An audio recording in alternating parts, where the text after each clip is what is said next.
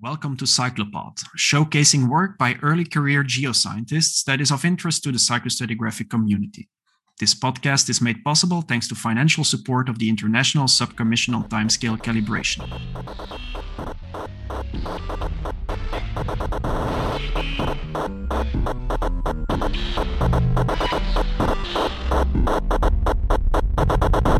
Hi there. Welcome to the third episode of Cyclopod. I'm your host, David Vleeschouwer, and today our guest is Rocio Caballero Gil. She's a co founder and a chair of GeoLatinas. That's an organization that empowers and inspires Latina women to pursue a career in geoscience. She's also an assistant research professor at George Mason University in Virginia. In terms of science, Rocio is a cyclostratigrapher who did some amazing science on Pliocene ocean drilling cores from the Southwest Pacific Ocean. Last year, however, she left her paleoclimate research to focus on a new professional direction, and that is equity and community driven work for professional and personal development. In this podcast, we're going to talk about all facets of Rocio's activities. We're going to look back on her Pliocene work, and we're going to talk about why the Pliocene is not a simple obliquity world as it is often portrayed. We're going to talk about her reasons, why she made the decision to transition out of paleoclimate research into what she's doing now. And that is extremely relevant work in terms of justice, that is empowering Latinas to thrive in geoscience, and that is finding equitable ways of doing geosciences. And then at the end of the episode, we're going to talk about her future, about CycloAstro. That's a big US based project and the Cyclo cohort program within CycloAstro.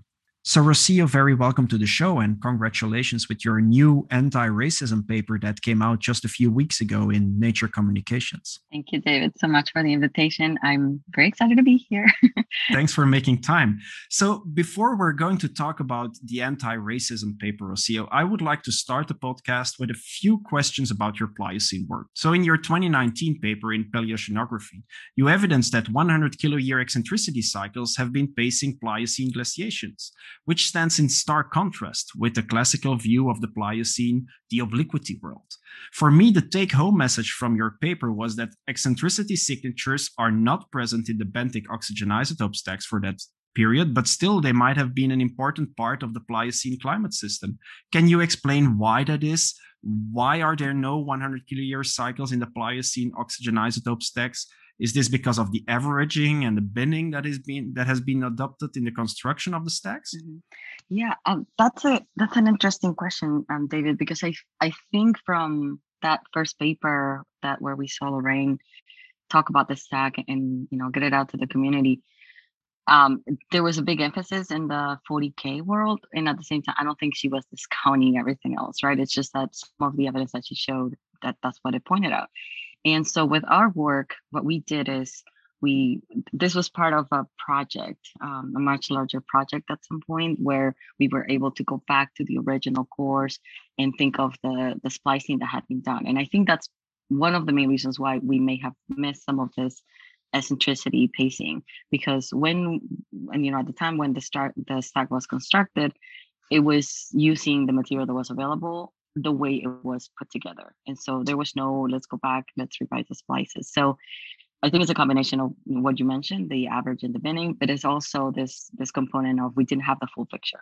And also not only full picture in time, but also geographically. Because if you look at the stack, there were a lot of areas that were not and you know recognized and included in these in, in particular in this part of the pliocene and so as you go further back in time you know there's less records a lot less um, locations covered in the world and so this is also part of the the problem so i think the bottom line is now that we are able to go out you know to the to the ocean a little more and get more recovery of specific sections perhaps more complete in some parts of the time, you know, in the Pliocene, then you can start piecing it together. And that was part of this work.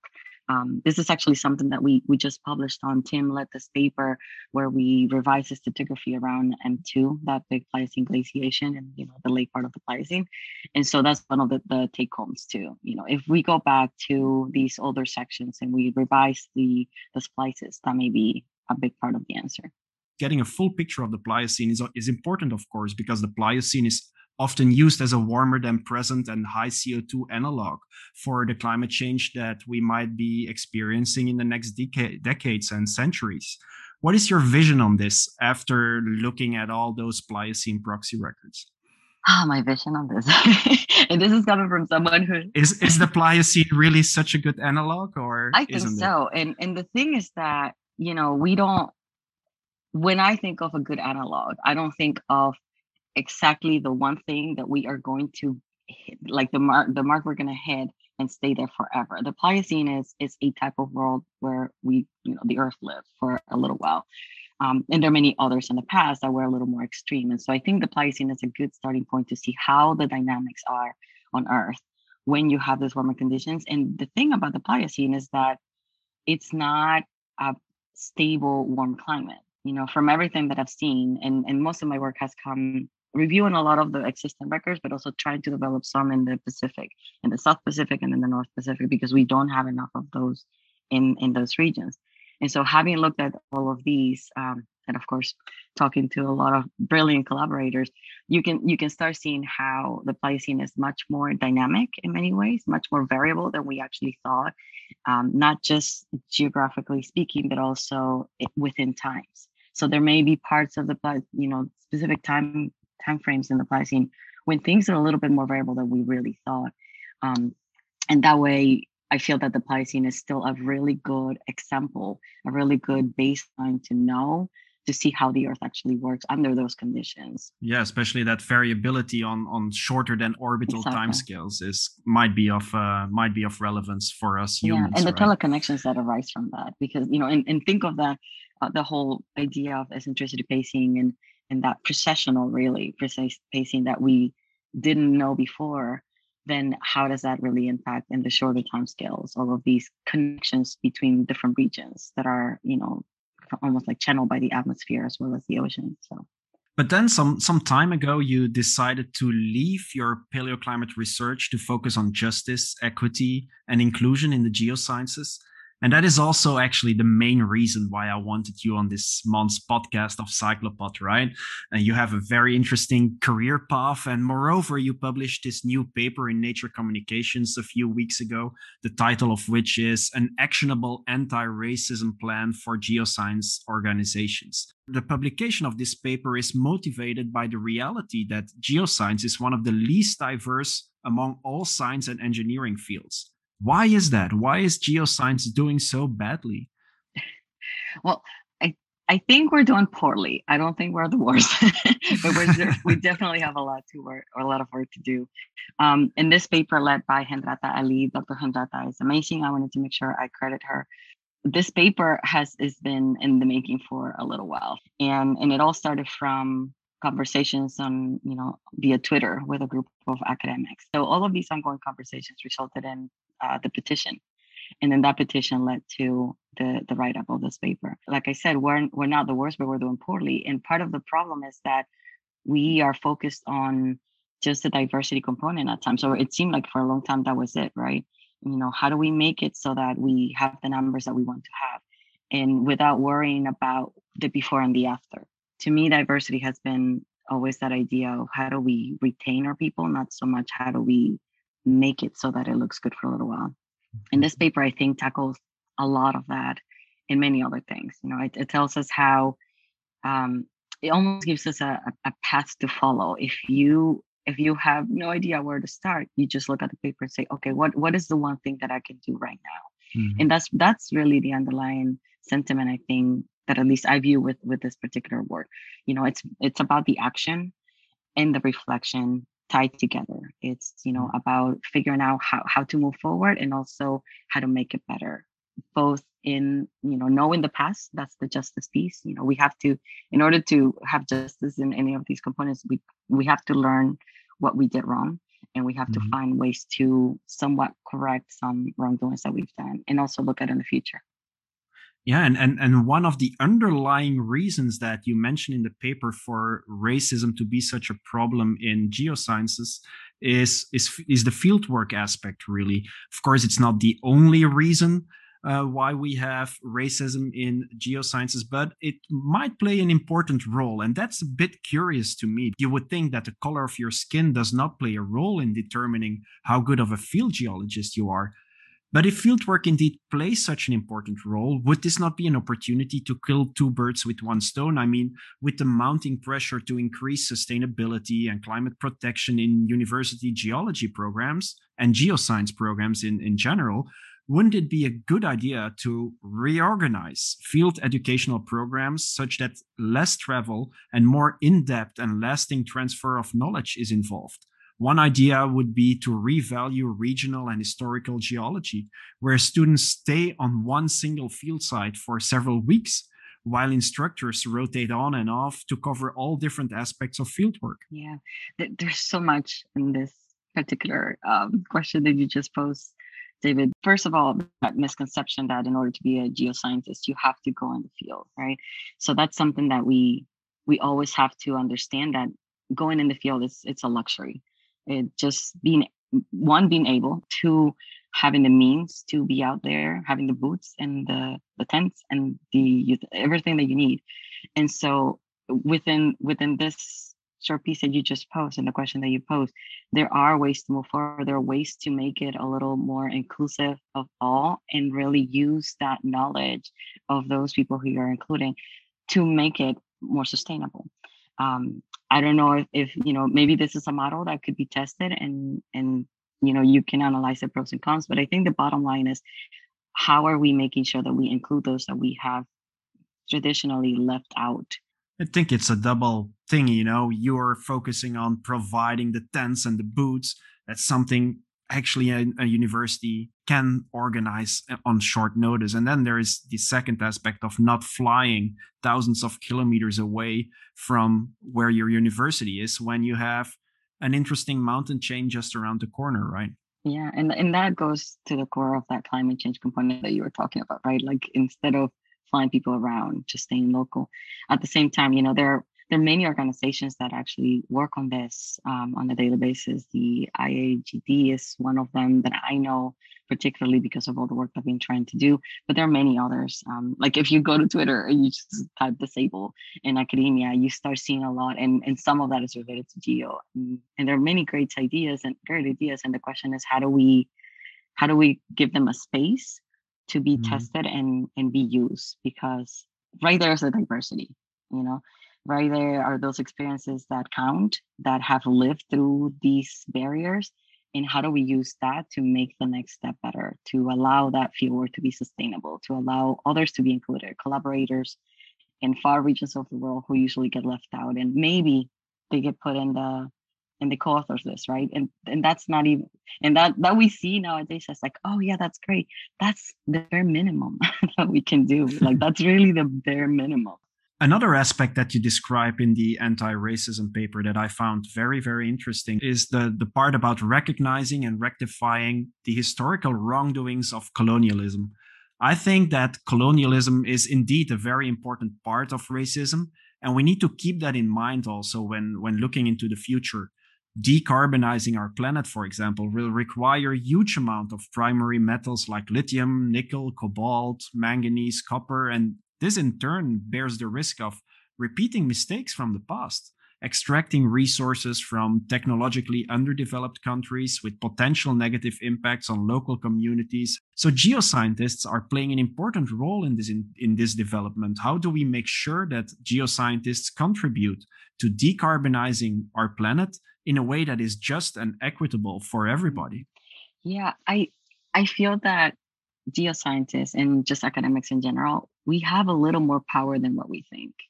You know, we we write, we speak, we communicate our work, and we connect with people. And maybe sometimes that connection piece is not always clear, but we do.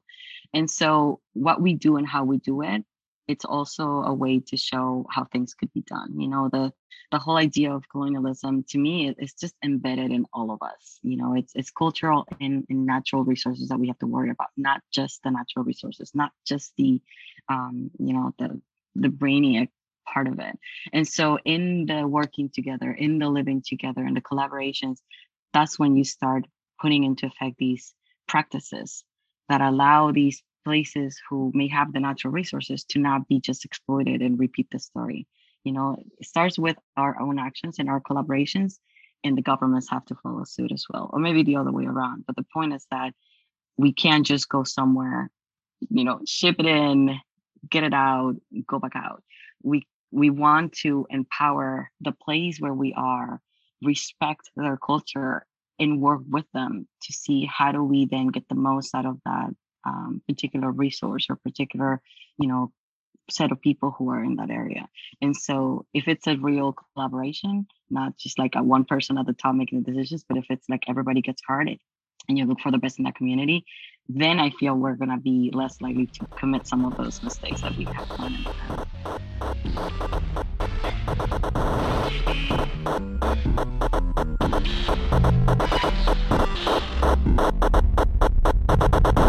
Today's special number is 2020 undeniably, it has been a year of significant transition.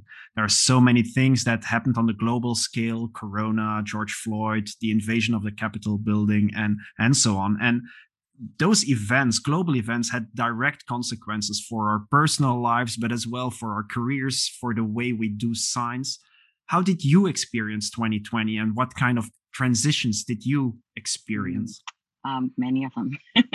2020 was definitely uh, an interesting year, and it and it was a year where everything was in front of our eyes, and there was no way to not look. Right, even if if you were, well, I guess some people could have chosen not to look, but the point is that it there was too much, too much suffering, too much dying, too much injustice, and not because it happened in 2020, but because it was a point where you know, it almost kind of like bottled up and it all got together and it all exploded in our faces. And it was a point where, at least from my perspective, I I just had to say, okay, if I only have enough energy, because you know, coincidentally, my symptoms started spiking up again um, from my chronic disorder. It, it was it came to a point where I said, you know, what what am I going to do with my time?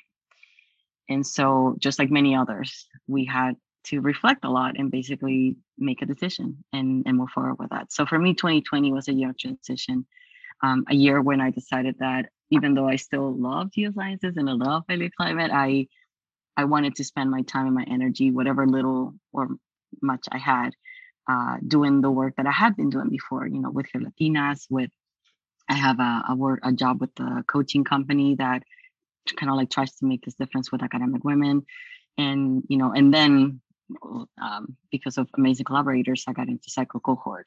I'm still transitioning. However, I, I still feel that, you know, that anxiety that came with 2020 I'm like, oh my God, what am I doing? Yes, thank you so much for this open hearted insight into the transitions of your personal life and your career.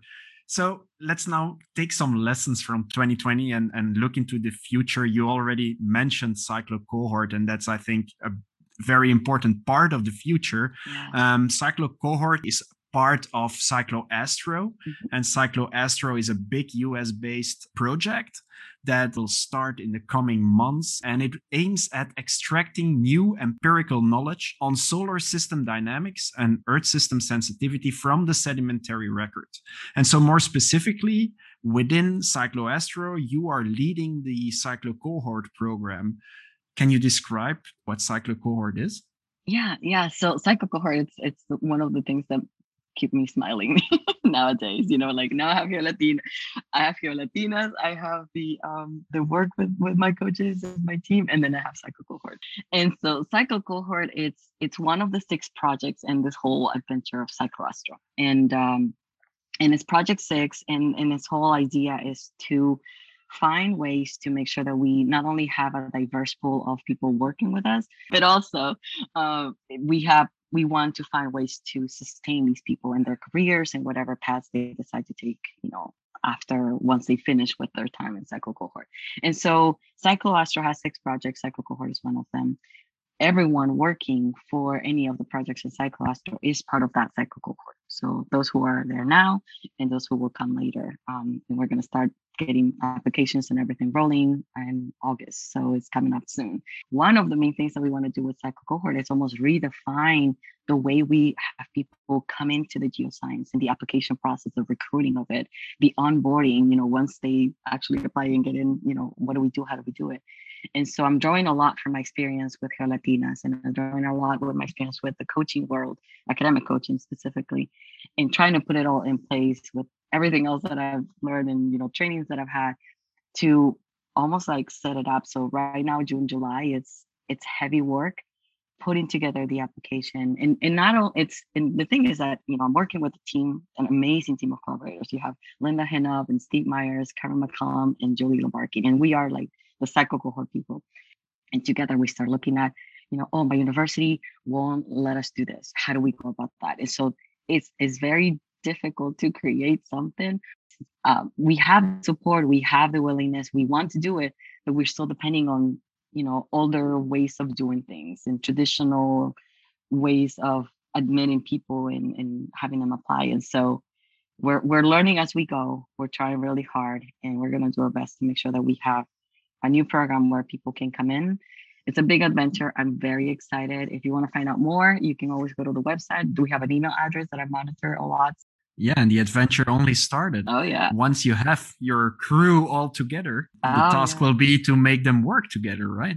Yeah, it'll it'll be fun. Um, you know, I I am not afraid of the virtual world. I because of my chronic disorder, I've been used to virtual everything for so many years before COVID. So I feel that it's a strength. It's mm-hmm. something that can help us, if anything, to foster this community and foster the leadership that we're already seeing in some of the members and we hope to see with all of those that are joining us. Yeah, cool. So good luck with CycloAstro and the Cyclo Cohort Initiative. Thank you. If you're listening to this podcast and you're interested, go and check out the CycloAstro website and you'll find more information on deadlines and application procedures to get in touch with Rocio. Mm-hmm. So at this point, I would like to thank our audience for listening to the third episode of Cyclopod. I really enjoyed talking to Rocio about her 2019 paper on Pliocene astronomical rhythms, about her new Nature Communications paper on being anti racist in geosciences, and about the Cyclo Cohort Initiative. What really struck me most during this podcast is that there are so many big issues in geoscience at this time that we have no other choice than tackling them all together. Really, Rocio, you're an example to me oh. for the way you're connecting geoscientific work with clear and relevant messages to society. So thanks a lot for being our guest in this podcast. And for more updates and information on cyclostratigraphy, or if you'd like to reach out, please visit us on cyclostratigraphy.org. See you later.